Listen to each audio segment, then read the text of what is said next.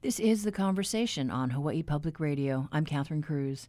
This morning, we checked in with Mayor Harry Kim on his approach to limiting the spread of the coronavirus in Hawaii County, a vast island to cover with limited resources. He gives daily briefings, morning briefings, to keep everyone informed. It is in Kona where a cluster of positive COVID cases was traced to a McDonald's restaurant.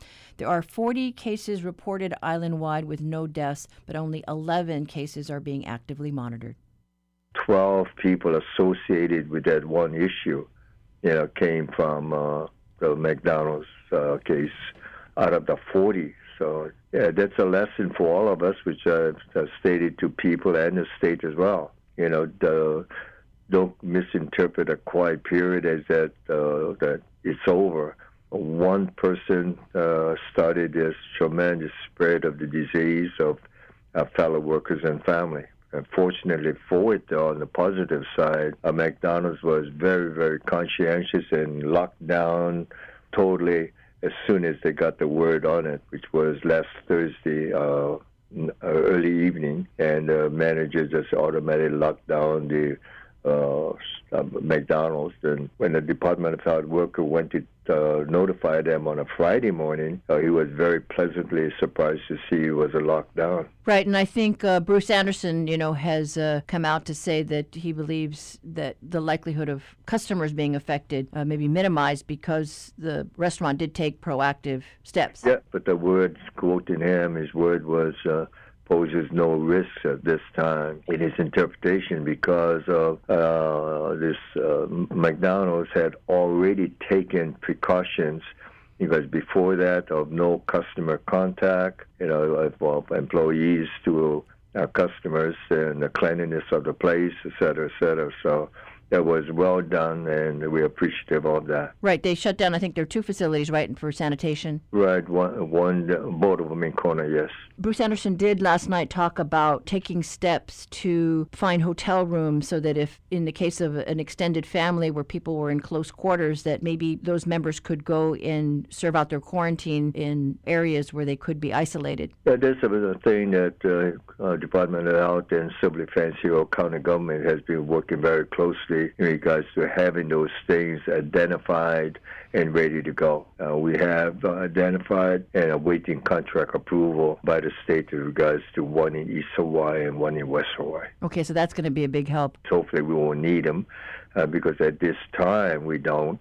Uh, like I said, we at this time we have only 11 active, and I hate to use the word only because that's a big number in itself. Uh, we have 11 active, and that are being readily handled by uh, their own uh, family quarters. But those arrangements are being made, so if we do get to that point, they're there. Yes, ma'am. And so, Mayor, to talk about how uh, each island has approached this differently. You know, here on Oahu, where we've got you know the bulk of the population, you know, we tried the the curfew uh, this past weekend. You know, Kauai was the first to institute it. You know, Maui uh, and Honolulu did it at the same time.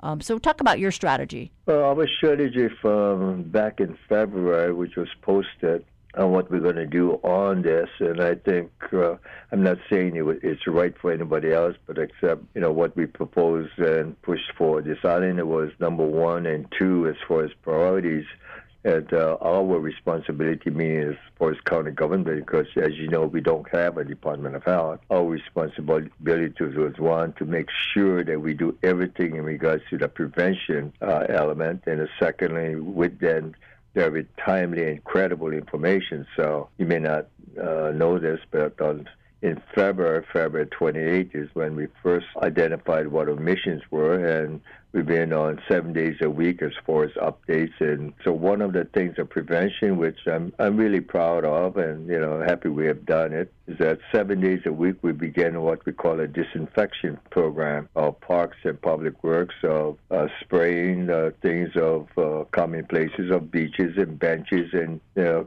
even signal lights, buttons, et cetera, et cetera uh, downtown area, and that continues today. Matter of fact, coincidentally, this week took us this long because we had a, a lot of trouble to purchase foggers, and that turned out to be a secondary problem because the biggest problem was getting the solution for the foggers. And uh, thankfully, uh, finally, all of that has been accomplished. Training has been taking place uh, today uh, and yesterday and this week. Uh, the priority places of uh, like urgent care places that handle patients, obviously, We will be trained as far as fogging up the place in regards to disinfection. We will do that with other places, uh, along with our disinfecting of spraying all the public other places. And as far as public education and those things, those are continuous, and we'll continue to do that. There's as, as we have task force that works with the private industry, other things that uh, they are doing. Yeah, Mayor, I, I was impressed when I saw your workers out there disinfecting those areas that were closest to where, like, the cruise ship passengers might have congregated. I think the fogging idea is a, was a good one, and I'm glad we're there now, especially when we prioritize urgent care uh, places because uh, a lot of people, as you know, go there instead of to the emergency room or to the doctors. And I'm sure this, uh, this when they were notified of this service that we are now ready to work with them, I was very, very, you know, happy to see uh, their cooperation. But above all, they they thought this was a very, very good move because you know you cannot just wipe down certain places of a room do not miss ever take advantage of a quiet period. It's like I learned thousand years ago on fighting a fire, raging fire, you know, you know, you scale back when it's raging because you you won't have a chance. But as soon as it quiets down, whether it be the cool of the night or rain or wind stoppage or whatever, just when you attack it. And I I made it clear to everybody do not ever slow down when things slow down to this. This is when we ramp up, and uh, everyone was told to ramp up what they're doing. So you're pretty pleased then with the uh, response that you've gotten from Hawaii County residents. Let me read you my last sentence of this morning. Do keep yourself physically and emotionally healthy as best as you can. Look out for each other. Be well, and please wear your mask.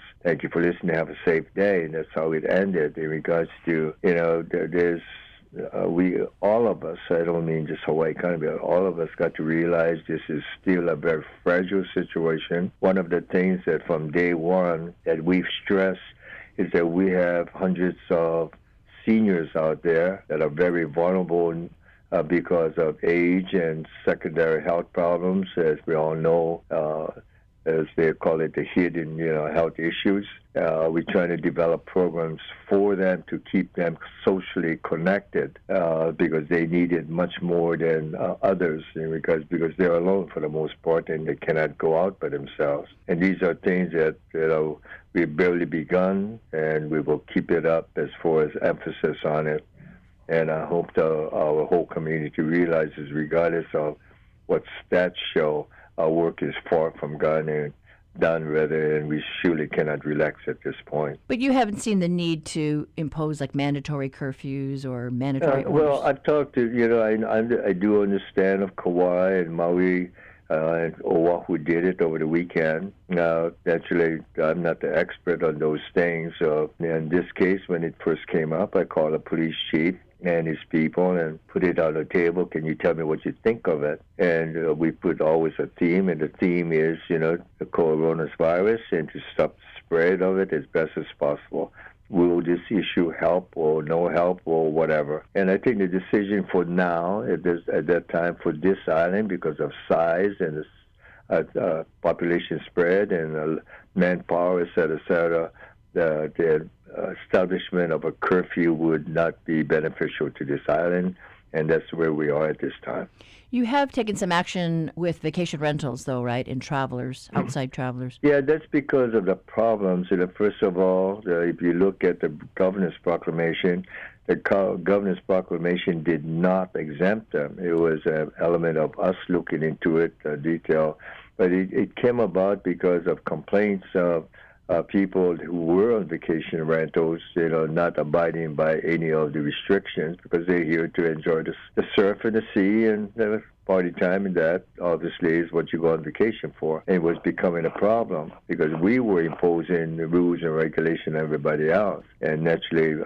I don't have to elaborate on how the hotels and motels are suffering. And so it was to me an automatic thing because, again, I checked with the police and others, is this a problem? And they, they agreed it was, and it needs to be controlled. I thought it was kind of controlled in regards to because of the governor's proclamation on a quarantine from any traveler, but, you know, obviously did not. So we emphasized uh, to all, we had a planning department contact these people to make sure that we don't leave anybody high and dry, and whoever's on uh, contract right now, uh, uh, you know, can't fulfill that. And however, from thereafter, we are putting a stop to vacation rentals. You think enforcement's going to be a problem? I don't think so because uh, you know, that's one of the things we will do on the county's part in regards to monitoring it. Mayor, you know, I know probably there's going to be more hardship ahead. They're, they're talking about possible furloughs of government workers. We have to know that this is not a United States issued, or much less a state issue, and therefore it's a world economic issue impact. And the effect of what is happening elsewhere definitely will uh, hit Hawaii. I think Hawaii has been identified as one of the hardest hit economically. The reason for that is that in the United States, you know, I think number one was Vegas for obvious reason. I think number two and number three was Hawaii State.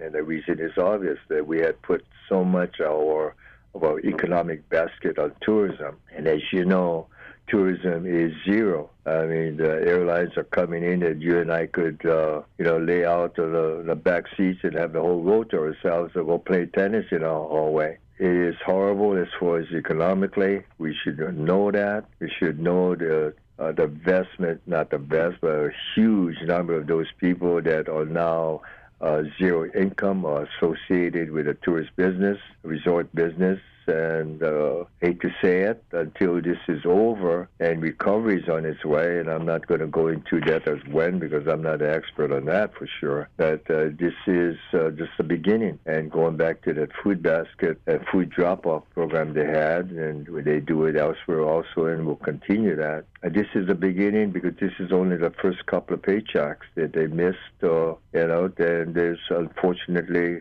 uh, a road down. Uh, it may be uh, a long ways. I know because Mauna Kea has been such a big issue over there, and the thought about diversifying economy. Yeah, that. know, on that, that was one of the issues in regards to I do not, and everybody knows it. I'm not putting down the resort industry because it's a big part and an important part of our economy. But uh, in the presentation of the Mauna Kea issue, I've, I've told people that I, I don't care for us to depend uh, so much on tourism, and uh, we should look to diversify. And I said, I cannot think of anything better than of science and of education, which I thought Kea was a gift to us in that light. As long as it's done, and I'll emphasize that, as I did then, you know, as long as it's done in a good way, of not desecration of uh, precious thing of culture or you know of nature. And so I still stand by that, and unfortunately, right now, you know, that even that may be threatened because of the economic impact to uh, people of the five countries that are in participation on this, the four plus United States. And uh, I don't think any of us are knowledgeable enough to know what a total impact will be. All right. Well, Mayor, we certainly appreciate your time. Thank you so much for uh, spending the morning with us. No, thank you very much, and thank you for the questions. I appreciate that. That was Hawaii County Mayor Harry Kim talking about the snapshot of the impact of the COVID health crisis on his island home. And we now turn our attention to the rest of the world and its reaction to the U.S. cutting funding to the World Health Organization amidst the coronavirus pandemic. And if you're going stir crazy while staying home, get some self isolation tips from a man sailing around the world solo. Here's the BBC with the latest with COVID 19 on the other side of the globe. This is the coronavirus global update on Wednesday, the 15th of April. I'm Jannat Jalil. A chorus of international condemnation after Donald Trump cuts funding to the World Health Organization. Unpaid garment workers protest in Bangladesh, and a solo sailor gives his tips on the best way to self isolate. The head of the World Health Organization has called on the international community to focus on fighting the pandemic and to not get caught up in recriminations.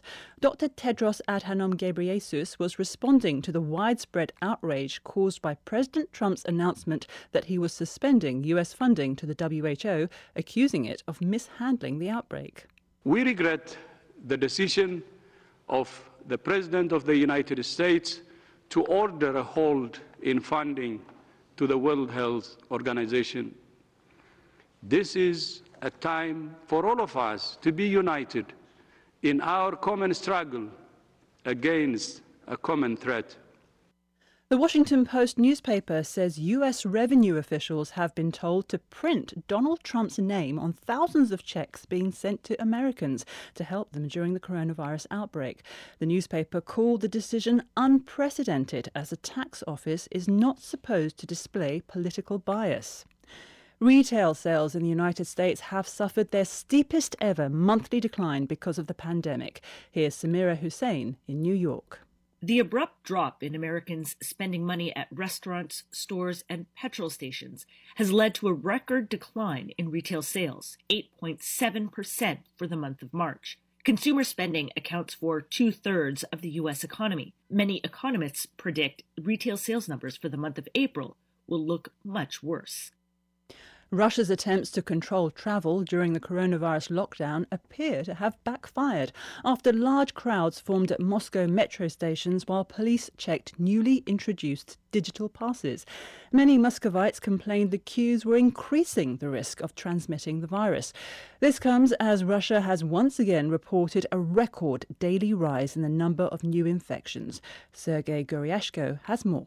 One of the people wrote on Twitter that those who haven't gotten sick yet will definitely get sick now, and that's obvious because hundreds and hundreds of people were gathered today in the Moscow streets or outside the Moscow metro stations, and uh, it was the first time since the quarantine measures were enrolled in Russia that this thing has happened in the Moscow capital.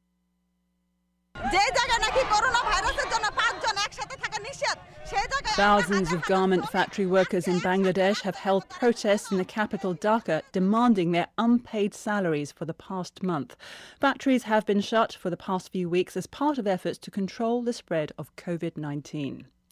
As some European countries start to cautiously ease their lockdowns, governments are looking at how to best protect older people and those with underlying health problems. A former British doctor, Robin Macmillan, gave us his thoughts on how that might work. I think you have to accept that people who are over 70, which includes myself, may be more circumspect and may choose voluntarily to uh, to continue to reduce their social interaction. But I, I have my doubts as to the ability for a legislative approach a man in Perth has become the first person in Australia to be jailed for flouting the country's strict coronavirus laws after he repeatedly sneaked out of his hotel to visit his girlfriend. Shaima Khalil reports. Jonathan David was caught on CCTV leaving through a fire exit. A court heard that he then used public transport to travel across the city to visit his girlfriend. He was sentenced to a suspended jail term of six months and two weeks with one month to be served immediately. The magistrate called him selfish in the extreme. A woman in Rome has been fined hundreds of dollars for walking her pet turtle. While Italians are allowed to take their dogs for a walk, they need very good reasons to be outside in the middle of a pandemic that has claimed more than 21,000 lives. Many of us are social distancing, but no one is doing it quite like Bert ter Hart. The 62 year old Canadian doesn't have much choice as he's sailing solo around the globe. So, what can he teach us? Here's Jonathan Savage. What's helped him stay sane are discipline and routine, maintenance, meal planning. Knowing what he's supposed to be doing at any time of day helps Bert reduce stress and anxiety. And also see isolation as an opportunity to learn about yourself and your place in the world. If your environment bores you, grab a book, put up your feet, and simply drift away. This is the Coronavirus Global Update.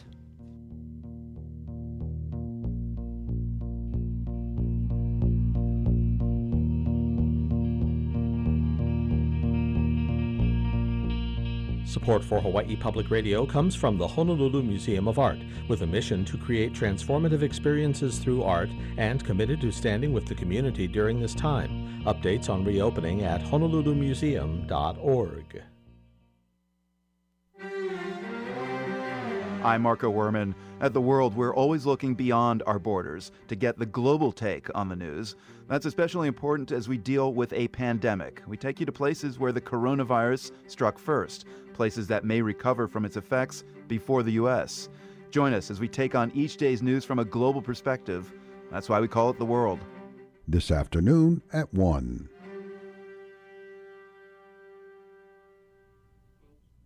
Talk of reopening the economy is on the rise here in Hawaii and around the country. HPR's Ryan Finnerty has been reporting on the local economic fallout of the COVID 19 pandemic and joins us now. Good morning, Ryan. Hi, Catherine. You know, we've seen the release of two different plans for restarting economic activity. For those who aren't tracking this, what's in them? Yeah, that's right. Uh, the first one was released last week by two researchers, one at the University of Hawaii, an economist, and the other at the East West Center, who's uh, an infectious disease specialist. And the second plan was rolled out this week, and it comes from HMSA, the health insurer, the largest in the state. And they're pretty similar. Both divide the economy, the, the, the state economy, into tourism and non tourism or local activity. And the basic premise is that uh, non tourism, local economic activity will be easier to restart than tourism which is dependent on millions of people coming to Hawaii from all over the world. Um, and both plans kind of draw examples from other countries around the world that have had some success in controlling their local epidemics New Zealand, Iceland, and South Korea. Um, and they're also drawing lessons from countries that have had some initial success, but then seen a return of cases like Hong Kong and Singapore, uh, which moved to reopen and, and now have had uh, kind of a, an uptick in cases again. Both plans place an emphasis on virus testing and then tracing of contacts, people who uh, the infected have come into contact with, and also maintaining some level of social distancing and isolation measures that we already have in place.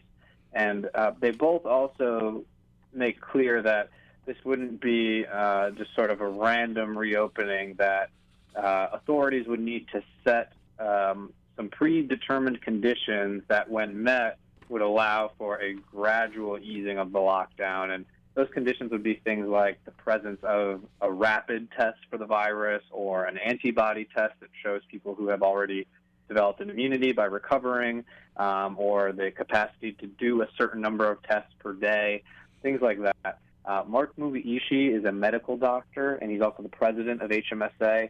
And he pointed out that while there are health risks to reopening the economy too quickly, there are also some pretty serious risks if we wait too long. The number one determinant all of us know of poor health outcomes is economic inadequacy. So Hawaii does need to react quickly to restore its economy, or the ramifications to public health will be large and long lasting. So, uh, for, what, for what I understand, so both plans call for ramping up the testing capacity, but it sounds like not everybody agrees with that. Yeah, that's right. Uh, around the world, you know, we've heard this really big focus on testing as a way to uh, control the spread of the disease. Um, but Bruce Anderson, who's the director of the State Department of Health, pushed back a little bit on this focus on testing, and here's what he had to say. I think there's an undue focus on this whole testing issue.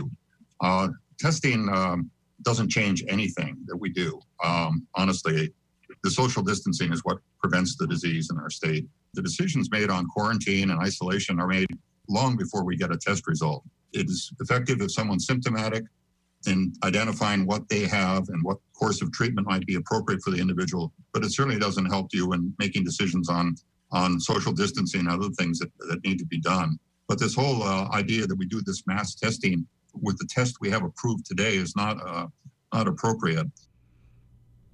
And Anderson went on to say that he thinks the state should focus more on contact tracing. This is a process where public health officials track down anyone who may have come into close contact with an infected person and then direct them to isolate or potentially test them as well. Um, and as he kind of alluded to at the end of his, his clip there, he feels that there are limitations uh, with the current tests available that don't necessarily help the process. Those are things like the amount of time it takes to get a test result, the number of tests that can be performed uh, at one time. Um, but there was some pushback against that. A lot of uh, other people in this meeting said that they do think testing is really important. One of them was Tim Brown. Um, he is that infectious disease specialist with the East West Center in Honolulu who co authored one of the reopening plans. And uh, here's what he had to say about it. Where it's critically important from a public health perspective is really in terms of giving us the entry point for contact tracing. Because the longer we let it spread, the longer we're basically going to see more cases. And that makes sense. So contact tracing, as we mentioned, when you when investigators track down people who have come into contact with an infected person, is a pretty resource intensive intensive process. One person who has the virus can pretty quickly, if they're not isolating, come into contact with dozens of people who are now also potential cases. And investigators need to track down each one of those contacts, call them, talk to them, determine if they are at risk for an infection, and then each of those people can create their own contacts as well. So uh, that that takes a lot of manpower, it takes a lot of people making those phone calls, um, and it would seem to me that testing would make that process more accurate and effective. Um, but the, and Bruce Anderson, the health director, was kind of making the case that you can just use isolation um, and contact tracing to control the spread without needing to do this mass testing. Um, advocates for reopening the economy say they you can uh, you can lessen the risk um, of, of easing the lockdown through testing without having to direct people to isolate every time they're potentially exposed. And, you know, without a test to confirm that someone is healthy, if they're potentially a case, then they have to go into isolation for two weeks. And that would happen every time they're potentially exposed. Um, and so that fact kind of makes restarting any kind of normal economic activity almost impossible. So it would seem like you do need some form of testing to really begin to relax the isolation measures and, and restart some kind of economic activity. Um, I think it's important to note that in South Korea, which has been probably the country most cited for effectively flattening its curve, um, they were able to do that without extensive shutdowns and really significant economic disruption. And uh, their government officials have said they were able to do that in large part due to an aggressive testing regimen. The head of the World Health Organization has pushed testing uh, and, and, recommended that leaders uh, pursue testing. Um, U.S. Democrat, Democratic U.S. senators in the U.S. Senate are uh, are now pushing uh, some federal funding to pursue testing nationally and expand that. Um, but as Bruce Anderson alluded to, there are still some major limitations, particularly locally when it comes to testing. The supplies are one thing to actually do those tests, things like sterile swabs, uh, the vials that the, the swabs go in and that are shipped out to the lab, the enzymes to do the test, all of those things, uh, the supplies that the testers and the labs need are in uh, being competed for across the country. So that limits the number of tests that can be done. Um, a lot of tests in Hawaii are still shipped to the mainland to uh, labs for processing. That adds several days uh, often to the time it takes to get a result. So uh, until we get a rapid test and also an antibody test, uh, it will be difficult to use testing on a really wide scale to kind of ease things. But that seems to be the recipe for success that these plans from HMSA and uh, the joint one from the University of Hawaii Economic Research Organization and East West Center are proposing. Um, and and uh, we'll see, but those that's kind of the centerpiece of these plans is um, large scale testing and contact tracing that will allow for an easing of these lockdown restrictions. All right. Well, thanks so much, Ryan, for that story. That was HPR reporter Ryan Finnerty with a story about ideas for reopening our economy. And uh, I should mention, since we're talking about testing, uh, the city did just confirm a while ago that uh, there has been a new uh, case linked to West Loch Elderly Village and that they are doing drive through testing in Ewa Beach at the Asing Park. Support for Hawaii Public Radio comes from Inkinen Executive Search, since 1992, helping Hawaii organizations find leaders from across the nation and around the world. I-N-K-I-N-E-N dot com. Mire's boyfriend fled Cuba seeking political asylum. He's saying, please, I, I can't stay more here. I have a problem with the government. I have a problem with the police. But now he's got a new problem the coronavirus. This virus is very, very strong. It's not only for the old people. Asylum seekers locked up and afraid of getting sick. On the next Reveal. Tonight at 7, following Bytemarks Cafe. Support for Hawaii Public Radio comes from Ko'olau Women's Healthcare, with offices in Kailua and Honolulu, featuring single incision laparoscopy. Learn more at ko'olauwomenshealthcare.com. One of the most popular visitor attractions here on Oahu, Hanauma Bay, has uh, been shut down. Uh, that's the subject of today's reality check. Honolulu Civil Beat's Chad Blair joins us this morning. Hi there. Good morning, Catherine. So yeah, I mean they were closing down Hanauma Bay, you know, one day a week, but now it's closed for a very long time. Right. It was it was uh, traditionally closed every Tuesday, uh, but it has been closed since March 16th. I think it was one of the first uh, public areas to be closed. Of course, it's a visitor attraction, uh, and it's not going to be reopened at least until April 30th. But the upshot to this is that marine biologists are having a very unique opportunity to study the conditions of the reef uh, and the fish. You couldn't do that when 3,000 people are visiting every single day that adds up to gosh i think it's something like 185000 people a year visiting hanauma bay it's so beautiful but the problem is is there's been some serious environmental degradation uh, to the bay, uh, and it includes also from uh, ocean temperatures rising, uh, coral bleaching, and storm water runoff. So the, the upshot of the COVID nineteen, a positive thing, is biologists are studying to see how can we make our reefs, our ecosystem in the ocean, uh, be more sustainable. And uh, your reporter, Brittany Lyte, she was right. reaching out to a number of researchers, you know, when she was doing this story. so it's really interesting to hear their take on it. Yeah, and you know, we I think we tend to sometimes forget that Hanauma Bay is a, a, marine life conservation district. That's a very serious designation. It's been in place for a number of years. And what does that mean? Well, it means you know you can't you can't fish, you can't hunt in the area, and then for the visitors themselves, there are uh, restrictions in place. If you're a new visitor, uh, there, you got to watch a nine minute uh, video on safety before you go down there. You you have to be educated on what you should and should not do. For example, don't step on the reef. A lot of people don't realize that a reef is a living organism, and um, and so these things are in place. But if the science, if the research uh, is helpful and useful, uh, what they're telling Brittany, the scientist, the marine biologist, is that we can take this and we can apply this to other areas uh, around the state that are vulnerable, and not just ones uh, that are on the coast. It could include places like uh, Diamond Head, right? That, that hiking trail has also been closed. Another place that is extremely crowded because uh, tourists love it so much. Right. So we have to, I guess, uh, let the earth breathe, right? let the fish congregate.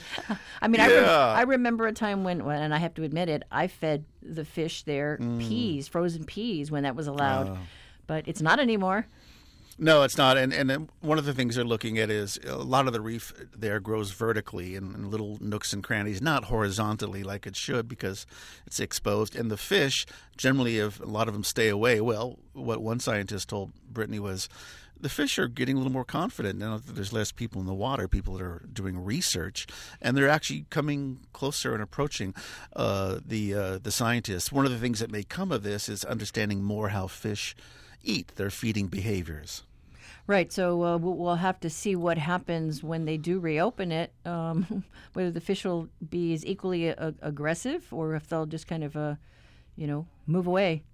Right, and whether you need to close that bay more than one day a week, uh, that that would be extreme for uh, it would be a tourism hit, but um, it might uh, make the bay survive. Yeah. All right. It'll be interesting to watch. But thanks so much, Chad. Sure, Catherine. That was Civil Beat editor Chad Blair with today's reality check. To read their coverage on the coronavirus and its effects, visit civilbeat.org.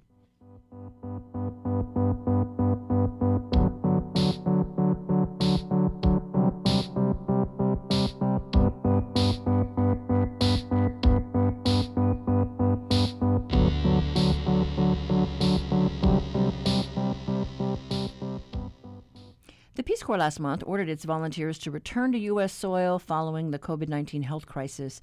That got former Peace Corps member, Representative Richard Creagan, thinking about how disappointed those young people probably felt having their contract cut short and wondering if there was a way to redirect the volunteers during this health crisis. He wasn't the only lawmaker to consider that idea. Creagan is a state representative and also an emergency room doctor and former vice chief of staff at Kona Community Hospital. Creagan has also worked with the state health department as a bioterrorism preparedness epidemiologist investigator. He served in the Peace Corps on Molokai and in the Marshall Islands, so the Peace Corps will always have a spot in his heart. Know, we have session staff during the legislature, and I actually had uh, a guy named Ryan Ringett who was in the Peace Corps. His sister was in the Peace Corps, and both his parents had been in the Peace Corps.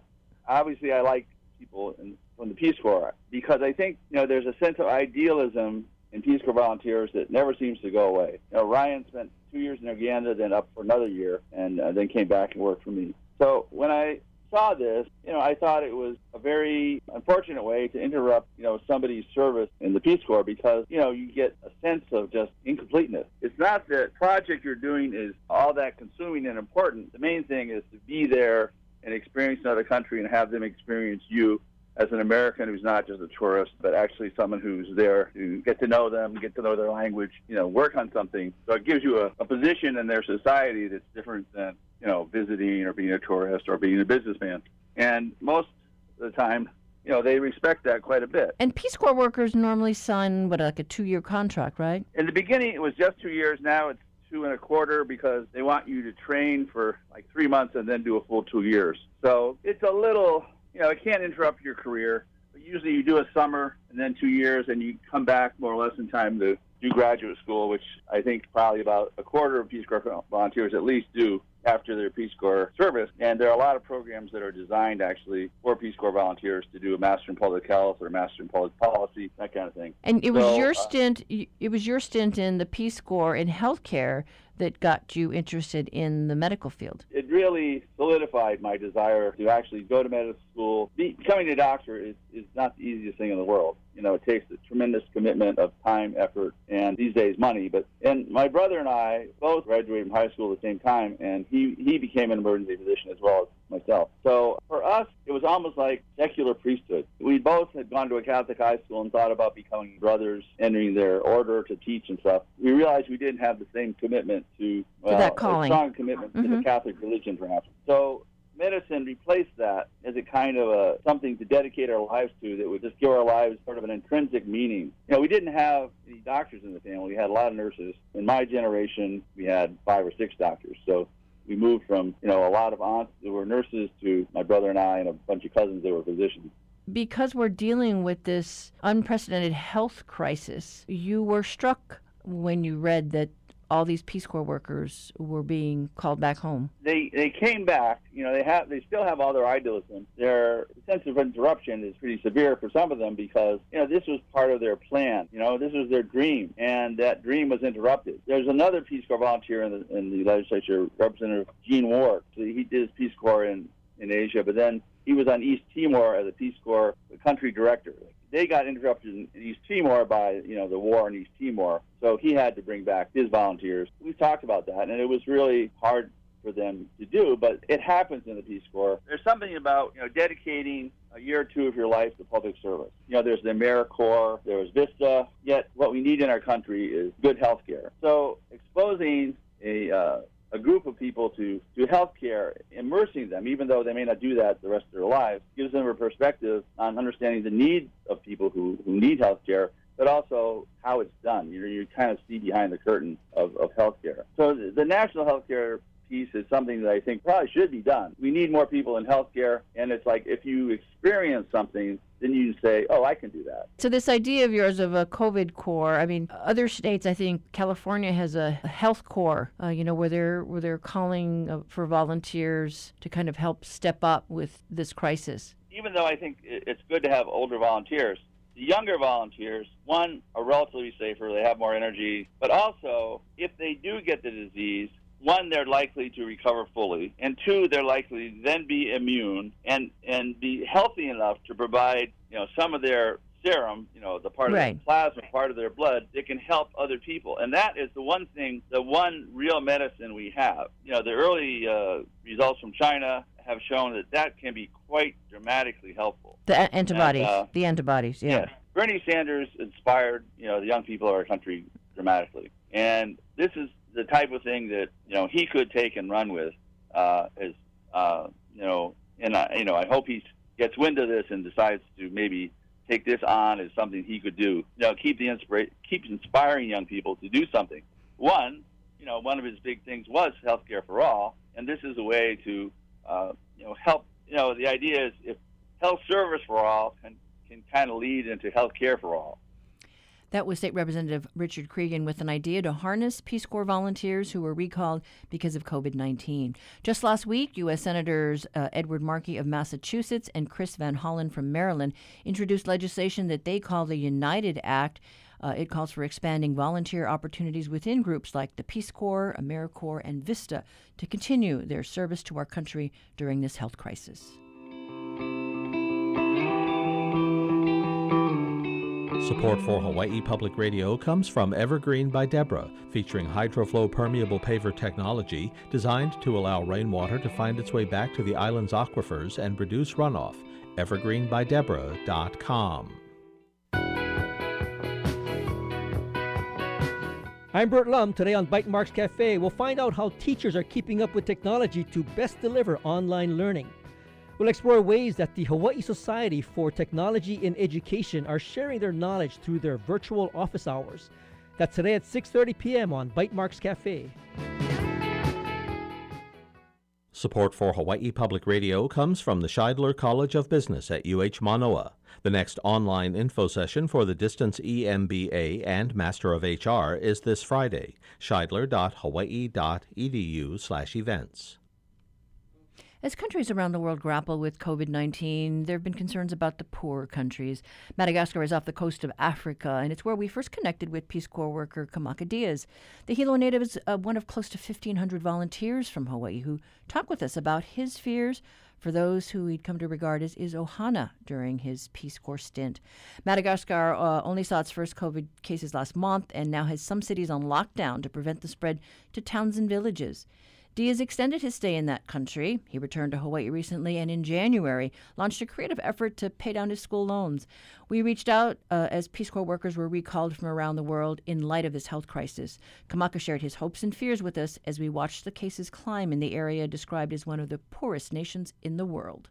My biggest fear is that people I know will get sick and they won't have the resources to get better or they won't be able to get medical attention and then you know, worst case scenario. I don't even want to think about that. Yeah, it, it it is scary though because I think everybody was concerned that when it hits those countries that are that don't have the resources and the manpower, um, you know, barely even have water to wash their hands. You know, what's going to happen? It might be good that some places are really rural. That as long as nobody brings it in, they'll be safe. I'm sure you're glad to be back home though during this time. Yeah, definitely. I mean, I'm super grateful that I got to finish my service and come back home because for the Peace Corps volunteers that had to get sent home or evacuated so quickly, I, I can't even imagine that happening to me. I would be so sad. Yeah. So, uh, do they normally roll the Peace Corps workers out in cycles in certain, you know, uh, times of the year? How does that work? I think it's about every six months.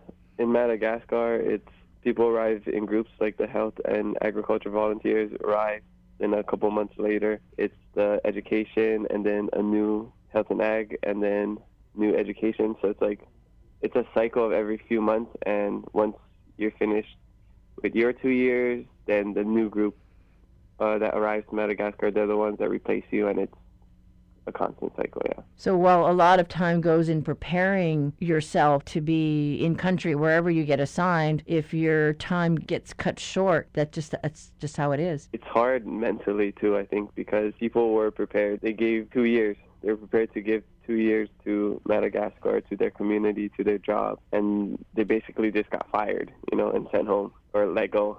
And now they're they don't know what to do. And then people are going to bombard them with questions and it's just it's gonna it's gonna be hectic and i know for the peace corps volunteers that just got home Like it's nice to be home because you know you're with family and everything, but sometimes you just you want to stay in Madagascar because that's where your new home is, and you got used to that lifestyle. It's kind of hard, you know. I feel like their physical body is in America, but I feel like their heart are still in Madagascar. That's what I've seen on Facebook.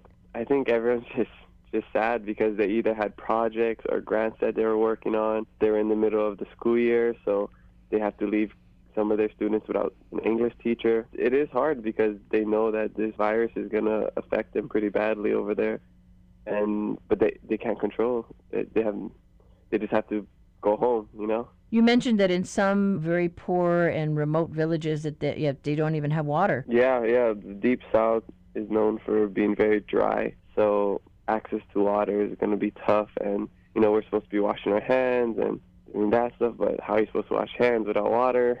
So, and you know, if they have water, I'm sure they want to use it to drink instead of wash their hands.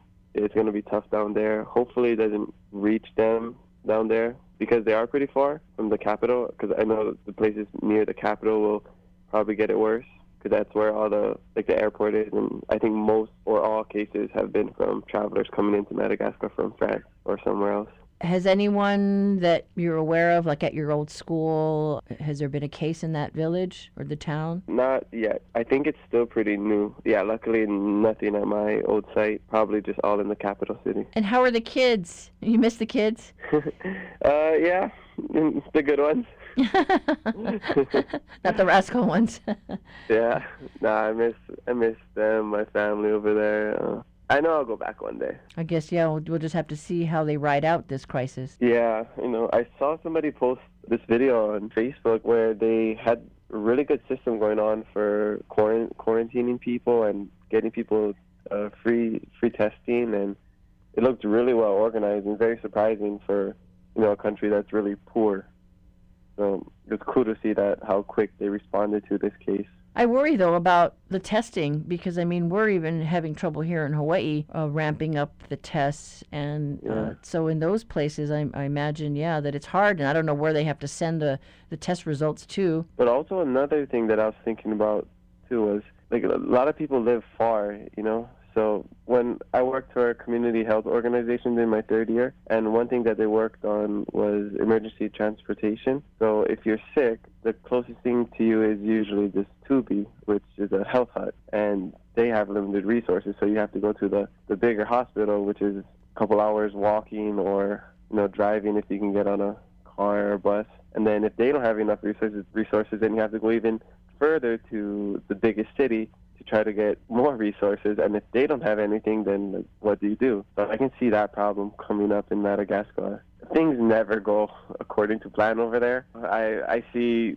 videos and pictures of people kind of panicking. The stores are super crowded. I see lines going through aisles, and I honestly don't know what what's going to happen. Uh, but I'm pretty sure it's going to be bad, which is sad because I can't do anything about it. You you're struggling with just feeling so helpless here over here. Yeah, I mean, like I, I, I don't. There's nothing we can do. Right, right. Just keep everybody in our thoughts and prayers. Um, Yeah. Okay. Well, I do appreciate your time. And uh, oh yeah, and then I know how did your your campaign? How's that going? Oh, it's going really, really well actually. Uh, today's day 78, I think. Yeah, day 78, and I made fifteen thousand dollars so far. Oh my gosh! So share with our listeners because you had a goal to be able to tackle Yeah, your so- debt at the beginning of the year uh, with all your Mhm. school loans, but you were trying to do it so that you could help people out. Yeah, exactly. It's called the Race to 50K, and my mission is to pay off fifty thousand dollars of student loans in one year. And I'm doing that by asking people, how can I help you help me? So people just give me random jobs to do, and I do it, and I don't charge anything. Whatever they give me, that's what I get. And it's been going very well. I've done all kind of random things. Last week I dressed up as Buzz Lightyear for a kid's birthday party. Then I went to another birthday party and bartended. I've done yard work, uh, deliveries, babysitting, dog walking. But it's really cool to see the kindness of others and everybody being so willing to help help me out and reach out to you know come on this journey with me. I even got a free car. Wow, that's awesome. That's crazy, yeah. But I, I just imagine though, just with the turn of events, that you know there are just probably lots of ways that you could help other people out during this time. Yes, de- definitely. Um, so I'm I'm trying to make grocery runs for people, the people that you know don't want to go to the stores around people. I'm trying to be as cautious as possible. You know, wash my hands, don't touch my face. I got some hand sanitizer on me. But yeah, I, I'm, things have slow slowed down because of this, the coronavirus. But I'm I'm still trying to figure out ways. I I've sold shirts and hats. Um, I'm planning to write an ebook about my time in Madagascar, and I can sell that. We just got to get creative in these times. That was former Big Island resident and Peace Corps worker Kamaka Diaz talking about his fears for the friends he made working uh, in Madagascar for the last three years. We reached out to him last month, just after that country logged its first COVID 19 case. Well, it's time to go now, but on the rundown for tomorrow, a closer look at phase two of a coronavirus survey sent out to Hawaii residents. Leave your feedback on our talkback line, 808 792 8217. Post your comments on Facebook at The Conversation, HPR, or tweet us at HI Conversation. Find our archive shows online uh, at The Conversation page on hawaiipublicradio.org. I'm Catherine Cruz. Join us tomorrow for more of The Conversation.